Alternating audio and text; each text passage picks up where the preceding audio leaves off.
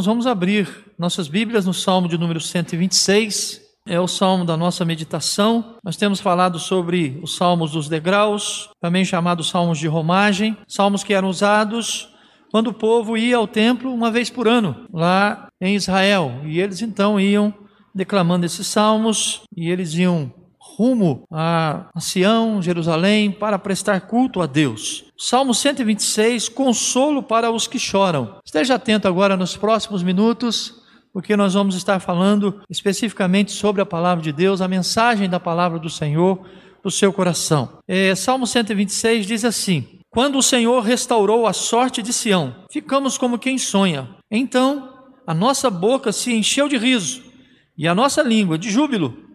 Então, entre as nações se dizia: Grandes coisas o Senhor tem feito por eles. Com efeito, grandes coisas fez o Senhor por nós, por isso estamos alegres. Restaura, Senhor, a nossa sorte, como as torrentes no Negueb. Os que com lágrimas semeiam, com júbilo ceifarão. Quem sai andando e chorando enquanto semeia, voltará com júbilo, trazendo os seus feixes. Amém. Oremos mais uma vez. Senhor, graças te damos pela oportunidade de ler a tua palavra e de, assim, ó Deus, ser edificados por ela. Obrigado, Senhor, porque nós estamos reunidos aqui em torno, ó Pai, da tua palavra para aprender mais do Senhor.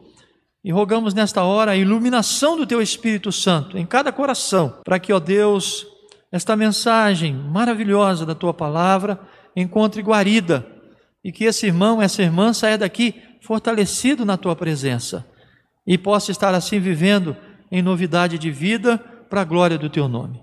Aceita, Senhor, a nossa gratidão e a nossa petição, pois assim o fazemos no nome de Jesus. Amém, Senhor. O tema dessa mensagem de hoje, nessa série sobre os degraus da vida cristã, é este aí posto: Jesus, o restaurador de Deus. Jesus, o restaurador de Deus. Ah, essa é a temática que nós vamos é, trabalhar aqui hoje. Por quê? Porque o Salmo ele fala de restauração, dentre outras coisas, mas especialmente restauração. Quando o Senhor restaurou a nossa sorte, né, ou a sorte de Sião, como diz o salmista aí no versículo 1. Irmãos, um prédio histórico, uma casa, podem ser restaurados. Um vaso raro pode ser restaurado, um carro velho pode ser restaurado. Um livro pode ser restaurado. Enfim, muitas coisas podem ser restauradas. Para que uma restauração ocorra sem danificar o material, ou o que precisa ser restaurado, é necessário o uso de técnicas especiais. É preciso de um restaurador hábil. E eu estava me informando a respeito, existem cursos específicos para esta área. Não é qualquer um que pode trabalhar com isto pessoa tem que aprender as técnicas, a pessoa tem que ter ferramentas adequadas para então trabalhar em qualquer obra de restauro, restauro né, de restauração. O restaurador ele conhece as técnicas e os materiais necessários para efetuar uma boa restauração. E sem o uso da técnica e material correto, o que precisa ser restaurado, seja o que for, pode ocorrer, pode correr grande perigo de piorar sua, sua situação. E existem muitos erros que são cometidos por muitos restauradores por não usarem as técnicas corretas e não usar também o material correto, correto para poder fazer aquele trabalho. Muito bem, olhando para esse salmo, nós aprendemos como Deus é misericordioso com o seu povo. Depois de 70 anos no cativeiro, os judeus são libertados para voltarem à sua terra. Alguns comentaristas, poucos deles, falam que esse salmo aqui ele foi também, é, é, pode ser contextualizado naquele momento em que Deus ele libertou Jerusalém do ataque da Síria né, por Senaqueribe. Pode ser contextualizado também dessa forma. No entanto, o que nos chama mais atenção aqui é os detalhes ditos aqui pelo salmista que se encaixam melhor nesse período, quando então o povo voltou para sua terra depois do cativeiro da Babilônia, depois de passar ali 70 anos aprisionados. Um misto de sentimentos toma conta do coração daqueles que tiveram esta experiência. Nós lemos aqui: ficamos como quem sonha, a nossa boca se encheu de riso e a nossa língua de júbilo, por isso estamos alegres. Estas expressões aqui exprimem o sentimento de euforia que tomou conta daqueles judeus ao retornarem para sua terra. Irmãos, também éramos escravos do cativeiro de Satanás. Estávamos presos, mas a palavra de Deus nos diz que Cristo nos libertou. Deus nos libertou do império das trevas para a sua maravilhosa luz. E nós também podemos nos extasiar na presença de Deus, porque isso aconteceu conosco, isto ocorreu conosco. Também éramos escravos do cativeiro de Satanás, mas assim como aconteceu com os judeus aqui, nessa época, nesse contexto desse salmo, também Deus fez uma obra maravilhosa na nossa vida. Esse Salmo 126, irmãos, ele foi escrito para expressar a alegria e expectativa de um povo que acabara de ser devolvido à sua terra. As razões do cativeiro de Israel na Babilônia estão relacionados à desobediência aos mandamentos do Senhor e à prática da idolatria. E qualquer pessoa que desobede desobedece a Deus tende a se tornar realmente uma pessoa infeliz, triste, escravizada de muitas coisas nesse mundo. Principalmente escravizado da idolatria, que é a substituição de Deus no coração de tal pessoa por qualquer outra coisa. Idolatria nada mais é do que isto. O reino do norte já havia sido destruído anos antes pelos assírios. E agora o reino do sul foi invadido por Nabucodonosor e o povo foi morto ao fio da espada, e aqueles que conseguiram sobreviver foram levados cativos na mais completa humilhação para a Babilônia. Aqueles que ficaram em Jerusalém eram pobres e doentes. Pobres e doentes.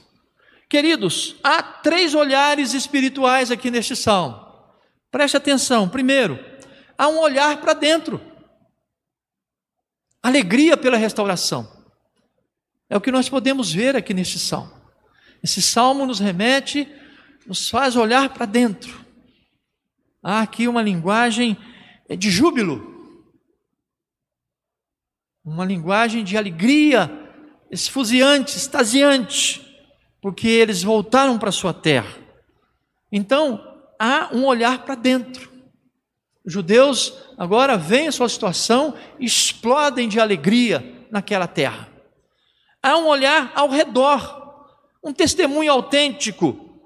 É o que nós vemos aí no versículo 2, na parte B, e no versículo 3. Então, entre as nações se dizia: grandes coisas o Senhor tem feito por eles. Com efeito, grandes coisas fez o Senhor por nós. E eles dizem: por isso nós estamos alegres. Além de um olhar para dentro, há um olhar ao redor. As pessoas estavam comentando. E as pessoas comentam mesmo sobre a mudança que ocorreu na sua vida. Porque agora você é diferente. Tem um comportamento diferente. Você já não faz as mesmas coisas. Você já não anda da mesma forma. Você já não fala da mesma maneira. As pessoas estão comentando a seu respeito. Se já não fizeram isso, estão fazendo ou vão fazer. Porque você é uma nova pessoa, é uma nova criatura. Deus restituiu tudo que havia perdido na sua vida. E por fim, irmãos, há um olhar para frente. A esperança e motivação. É o que nós vemos aí nos versículos de 4 a 6, quando então o salmista diz: Restaura, Senhor, a nossa sorte como as torrentes do Negueb, os que com lágrimas semeiam, com júbilo ceifarão. Quem sai andando e chorando enquanto semeia, voltará com júbilo, trazendo os seus feixes. Esse último cântico cantado aqui, no louvor, expressa a alegria e a situação vivida pelo salmista aqui nesse salmo e para aqueles que estavam vivendo essa situação. Deus agiu com poder e graça sobre o seu povo ao lhes restaurar sua terra, sua cidade, seu templo, sua adoração. Olhando para a nossa realidade hoje, irmãos, percebemos que Deus também agiu com poder e graça sobre nós. Na sociedade aí, à nossa volta, na sociedade humana, de uma forma geral, pode haver inúmeros restauradores de muitas coisas, porém, Somente Deus pode restaurar vidas. Só Deus pode restaurar uma vida, ninguém mais. O banco da sua casa, a cadeira da sua casa, a sua casa, os seus bens materiais podem se deteriorar com o tempo e você pode chamar um restaurador para poder dar um jeitinho naquilo que é seu. Mas na sua vida, irmão, só Deus pode restaurar. Só Deus pode mexer e fazer mudanças. E é nesse sentido que nós vamos caminhar olhando para este salmo. Somente Deus pode pegar o ser humano, destruído pelo pecado, corroído por dentro, destruído por dentro e por fora, para restaurá-lo da sua miséria. E nós temos visto aí muitos testemunhos de vidas assim. E não foi diferente conosco. A reforma mais importante que Deus faz na vida do seu povo, ali, dentro desse contexto hebraico aqui, do Salmo 126, não foi a restauração material, mas foi a restauração da vida espiritual, foi a restauração do coração, dos seus servos por amor a Ele. Porque lá na terra pagã,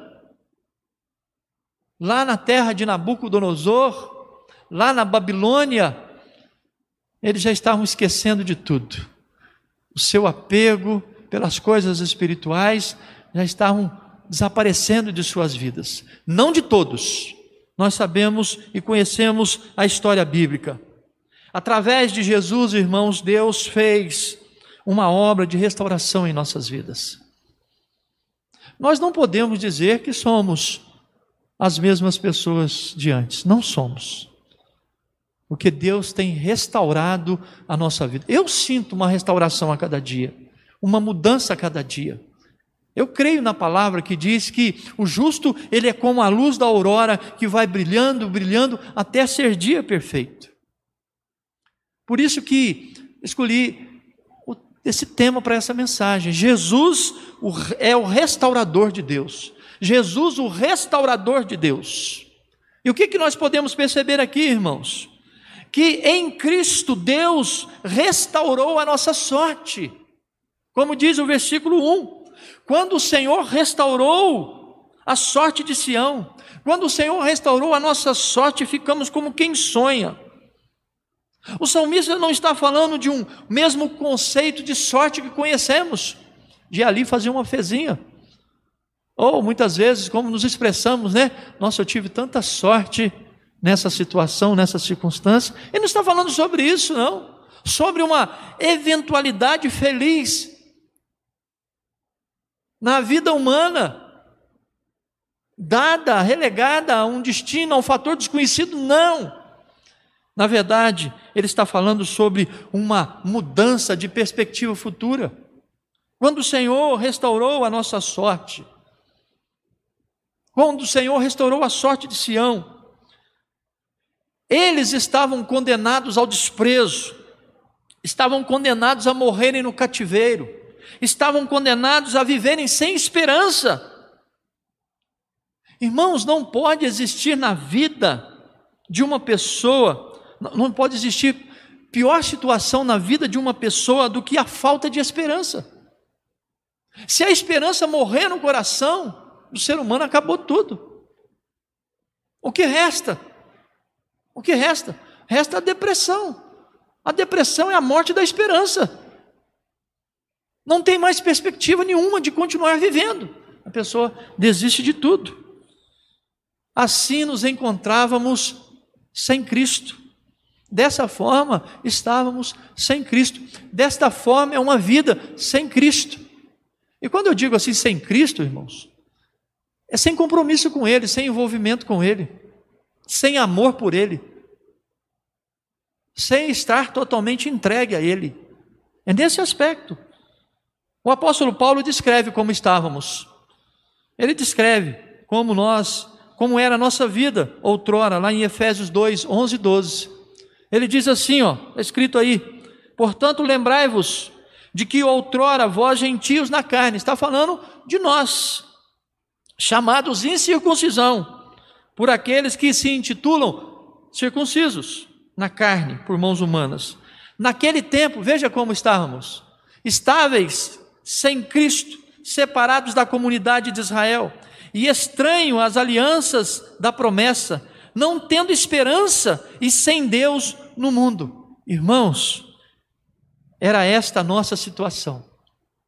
Uma pessoa sem Deus se encontra nesta situação. Não importa os bens materiais, não importa os amigos à volta, não importa o bom trabalho que uma pessoa tem, ou que ela possa alcançar nesta vida, sem Cristo, a pessoa se encontra desse jeito, separado da comunidade santa de Israel, estranho às, às alianças da promessa, não tendo esperança e sem Deus no mundo. O apóstolo Paulo, porém, continua, ainda em Efésios, agora a partir dos versículos de 19 a 22. Mas agora, diz ele, por isso que Deus, por meio de Jesus, restaurou a nossa sorte. Ele diz assim: Mas agora, em Cristo Jesus, vós que antes estáveis longe, fostes aproximados pelo sangue de Cristo, porque Ele é a nossa paz.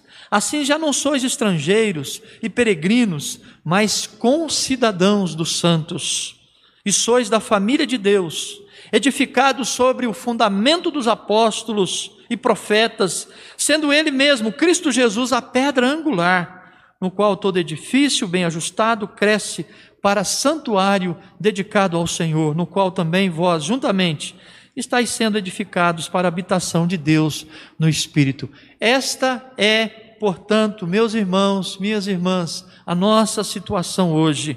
Em Cristo, Deus restaurou a nossa sorte, a nossa perspectiva de futuro. Nós podemos olhar para o amanhã de uma outra maneira, agora, na perspectiva de Deus. O nosso coração está tomado pelo Deus vivo. Deus, por meio de Jesus, nos restaurou dessa forma. Em Cristo, Deus restaurou a nossa sorte e restaurou também, irmãos, a nossa alegria. É o que está escrito aí nos versículos 2 e 3. Versículo 2 diz assim: Então a nossa boca se encheu de riso e a nossa língua de júbilo. Então, entre as nações se dizia: Grandes coisas o Senhor tem feito por eles. Com efeito, grandes coisas fez o Senhor por nós. Aí a parte B, por isso estamos alegres. Por isso estamos alegres. Olha, você que está me ouvindo, seja aqui no templo, seja aí através da internet. Talvez a razão de tanta tristeza no seu coração, de tanto abatimento, de tanta mágoa, seja o fato de que Deus ainda não restaurou a sua alegria por meio de Jesus Cristo. Entregue sua vida a Ele. Dedique-se a Ele totalmente. E você então entenderá exatamente o que eu estou falando. O salmo apresenta expressões de satisfação de quem conseguiu uma grande conquista: riso, júbilo, alegria. A liberdade de voltar à sua terra foi completada com a restauração dos valores mais importantes na vida do povo. Quem é que não gosta de estar alegre? Deus restituiu aquele povo escravizado, a sua terra, a sua cidade, o seu templo, sua vida espiritual. Irmãos, o mesmo aconteceu conosco por meio de Jesus. Deus restaurou a nossa alegria. Deus restaurou a nossa alegria.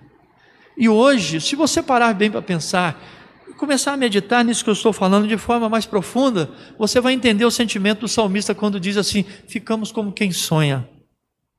E a nossa boca se encheu de riso, e a nossa língua de júbilo. Você também vai começar a adorar a Deus dessa maneira. Uma das marcas distintivas, queridos, do povo de Deus é a alegria. Por isso que Paulo escreve aos Filipenses dizendo assim: alegrai-vos no Senhor. Outra vez digo, alegrai-vos. Está lá em Filipenses 4,4. Também Neemias Dentro desse contexto aqui desse salmo, lá no seu livro, no capítulo 8, no versículo 10, ele conclama o povo a não se entristecer. Porque a palavra estava lendo, depois você pode ler lá o texto, a palavra sendo, estava sendo lida e o povo começou a chorar, o povo começou a, a se lamentar. E ele então disse: Olha, não choreis, não é momento de choro, Aí ele diz aqui, no finalzinho do versículo 10 do capítulo 8: Não vos entristeçais, porque a alegria do Senhor é a vossa força. Às vezes, queridos, nós queremos nos alegrar fora de Deus, queremos nos alegrar com as coisas desse mundo, buscamos alegria nos lugares errados, até encontramos por um breve momento, mas ela desaparece logo depois. Porque a realidade vem quando nós colocamos a nossa cabeça no travesseiro. Quando nós acordamos no dia seguinte.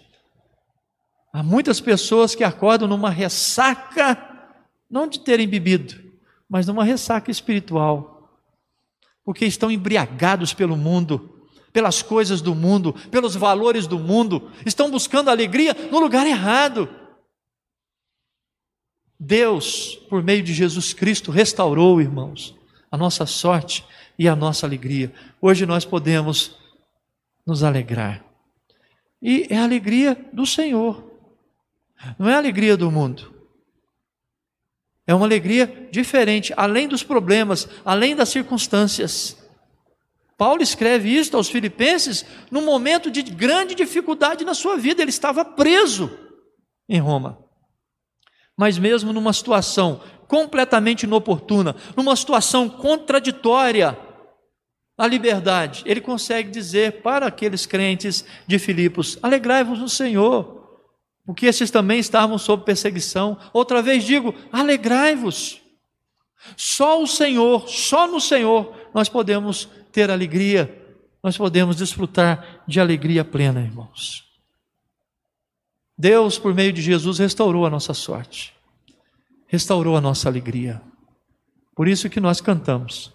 Cantamos aqui na igreja, cantamos na nossa casa, cantamos no nosso trabalho, nosso coração está alegre. Cantamos até em velórios, porque ali, além do lamento, expressamos uma alegria que é a certeza da salvação em Cristo. É a certeza. Hoje faleceu uma irmã querida lá na minha cidade natal, na minha igreja natal de origem, Caxambu, a irmã Clara. Ela faleceu. Né? Não foi pelo Covid, ela estava enferma com outra enfermidade e veio a falecer. E aí eu entrei lá no Facebook para dar uma olhadinha.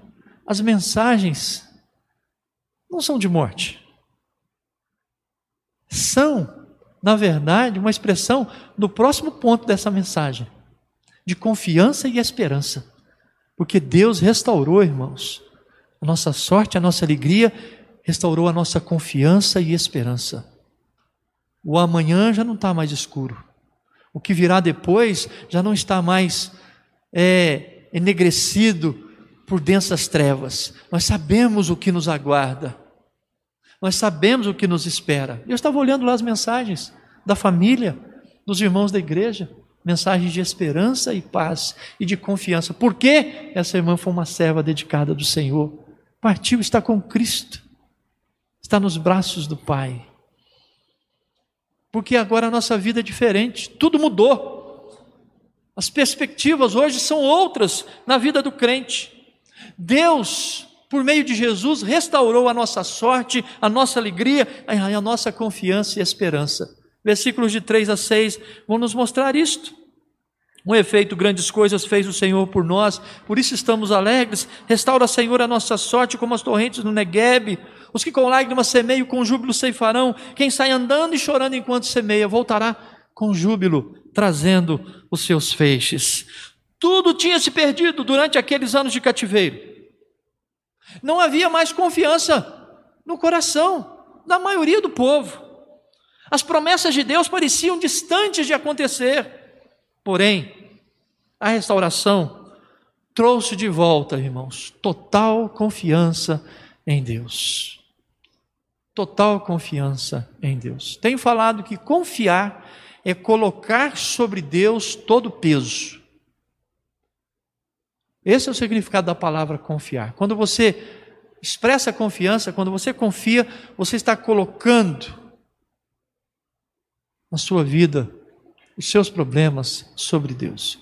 Quando você entra num, num ônibus, num táxi, você confia que o motorista vai te levar em segurança ao seu destino final. Você põe a sua vida nas mãos daquela pessoa. Você confia nela. Né? Acerto que alguns motoristas não são confiáveis, né? mas entendo o que eu estou dizendo. Com Deus não é diferente. Confiar é você depositar a sua vida, tudo que você tem, sobre Deus. Jesus restaurou a nossa confiança e a nossa esperança. A esperança reacendeu as chamas da confiança no coração desse povo. Por isso que esse salmo tem tantas expressões de alegria e de entusiasmo. Por isso que nós lemos essas palavras e podemos até sentir a motivação desse coração que escreveu essas palavras. A restauração, meus irmãos, trouxe de volta total confiança em Deus. Muitas vezes nós não aceitamos o fato de que Cristo fez por nós. E nesse sentido, não pode haver maior pecado. Esdras e Neemias, que são contemporâneos aqui desse salmo, dentro que nós já falamos num contexto maior, relatam a maneira sobrenatural como as coisas aconteceram nesse momento na vida do povo, como Deus agiu na vida do povo. E lhes favoreceu em tudo que eles precisavam para voltar para sua terra, para reconstruir os muros. Vejam, eram escravos. Deus tocou o coração dos reis da época para darem a eles tudo o que eles precisavam. Reconstruir os muros, reconstruíram o templo, reconstruíram a adoração, a vida espiritual do povo. Depois você leia Esdras e Neemias, esses dois livros, e você vai entender o contexto desse salmo. Irmãos, o que Cristo fez por nós é imensurável e não pode ser rejeitado. Pelo contrário, deve ser crido e aceito. Preste atenção nisso que eu vou falar, porque não está escrito aí. Muitas vezes, muitas pessoas não aceitam o fato do que Cristo fez por nós. Muitas pessoas não aceitam. E nesse sentido, não pode haver pior pecado. A vida de Deus não depende do que eu sou ou do que eu possa fazer, mais do que Cristo é e do que ele fez. Por que, meu irmão? Por que, minha irmã? Se depender do que eu sou e do que eu faço ou vou fazer, eu estou perdido, eu estou condenado. Eu estou condenado. Ele é a nossa cura, Ele é a nossa esperança, Ele é a nossa salvação. Falamos muito pela manhã sobre isto. Por isso, mantenha os seus olhos em Cristo. Coloque os seus traumas, suas mazelas em Cristo. Ele já levou todo o peso, todo o pecado. Coloque os seus problemas sobre Deus. Confie. Tem esperança de que vai melhorar. Quem sai andando e chorando enquanto semeia, voltará com júbilo, trazendo seus feixes. Onde abundou o pecado, diz o apóstolo Paulo, superabundou a graça de Deus. Concluindo essa mensagem, Deus nos faz um grande desafio aqui, para vivermos dentro dessa realidade. A nossa sorte é outra, irmãos. Nós vivemos dentro de um é, contexto de alegria, de júbilo. Cantamos aqui, nós devemos cantar, por isso que eu li o Salmo 30, aquela hora, os versículos finais lá. O salmista ele fala sobre a razão da expressão de louvor do seu coração, do seu espírito. E às vezes nós cantamos, parece que nós estamos no velório mesmo, né? Semblante cerrado, que dê alegria. Não estou falando de, de, de manifestações gestuais, não. Deus é claro em dizer na sua palavra: esse povo me louva com os lábios, mas o seu coração está longe de mim.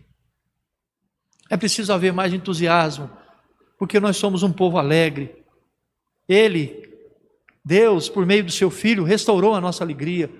Meu irmão, põe um sorriso na tua cara.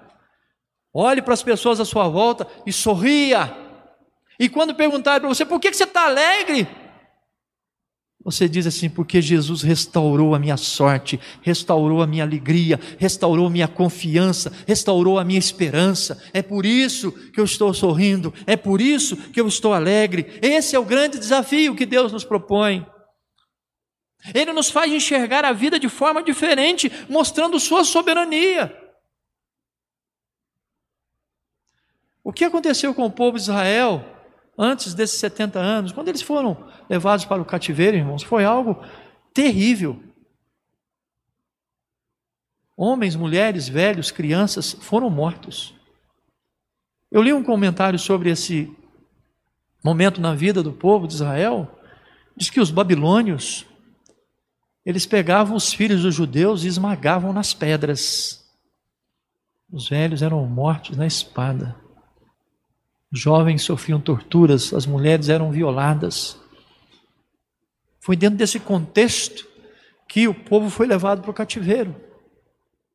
E lá ficou durante 70 anos num, num sentimento de miséria, de destruição. Nunca mais vamos voltar para a nossa terra. Mas Deus fez um milagre. Se Deus agiu assim na vida do seu povo lá no passado, Ele pode agir na sua vida. Esse é o grande desafio que Deus nos faz.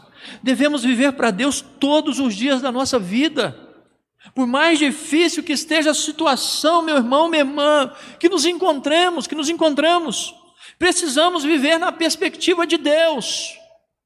Jesus é o restaurador de Deus. Jesus é o restaurador de Deus. Ele restaurou a nossa sorte, restaurou a nossa alegria, restaurou a nossa confiança e esperança. Amém?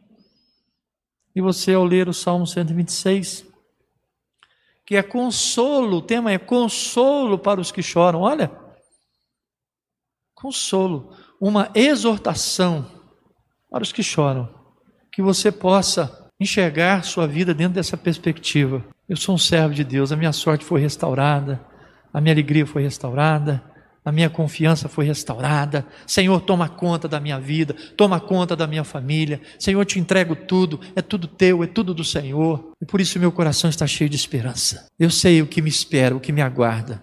As mansões eternais. Deus nos livre de uma guerra, Deus nos livre de uma moléstia pior do que essa que temos vivido. Deus nos livre das tragédias, dos infortúnios que a vida pode trazer. Mas se vier, a nossa esperança, meus irmãos, ela não pode ser tirada porque Deus restaurou a nossa esperança. Amém?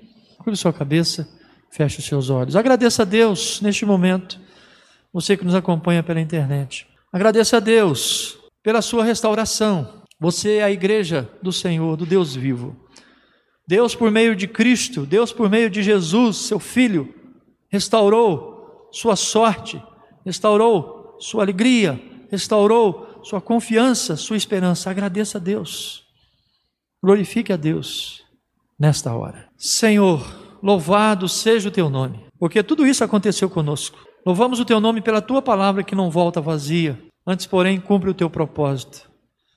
E o teu propósito, Senhor, é santificar as nossas vidas, é nos moldar conforme o teu filho, o Senhor Jesus Cristo.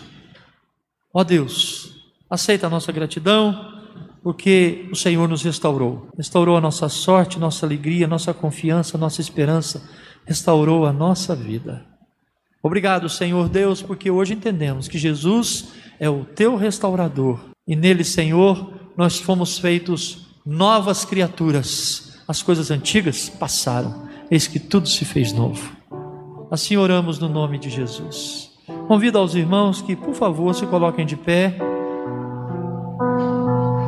para receberem a bênção. Você que está em casa, que a bênção do Senhor esteja sobre sua vida nesta hora. Amados irmãos, igreja do Senhor, igreja restaurada do Senhor, povo escolhido de Deus, que a graça maravilhosa do Senhor Jesus Cristo, que o amor de Deus, o nosso eterno Pai, e que a bondade a misericórdia e a companhia do Espírito Santo sejam sobre todos vós, hoje para todo sempre. Amém.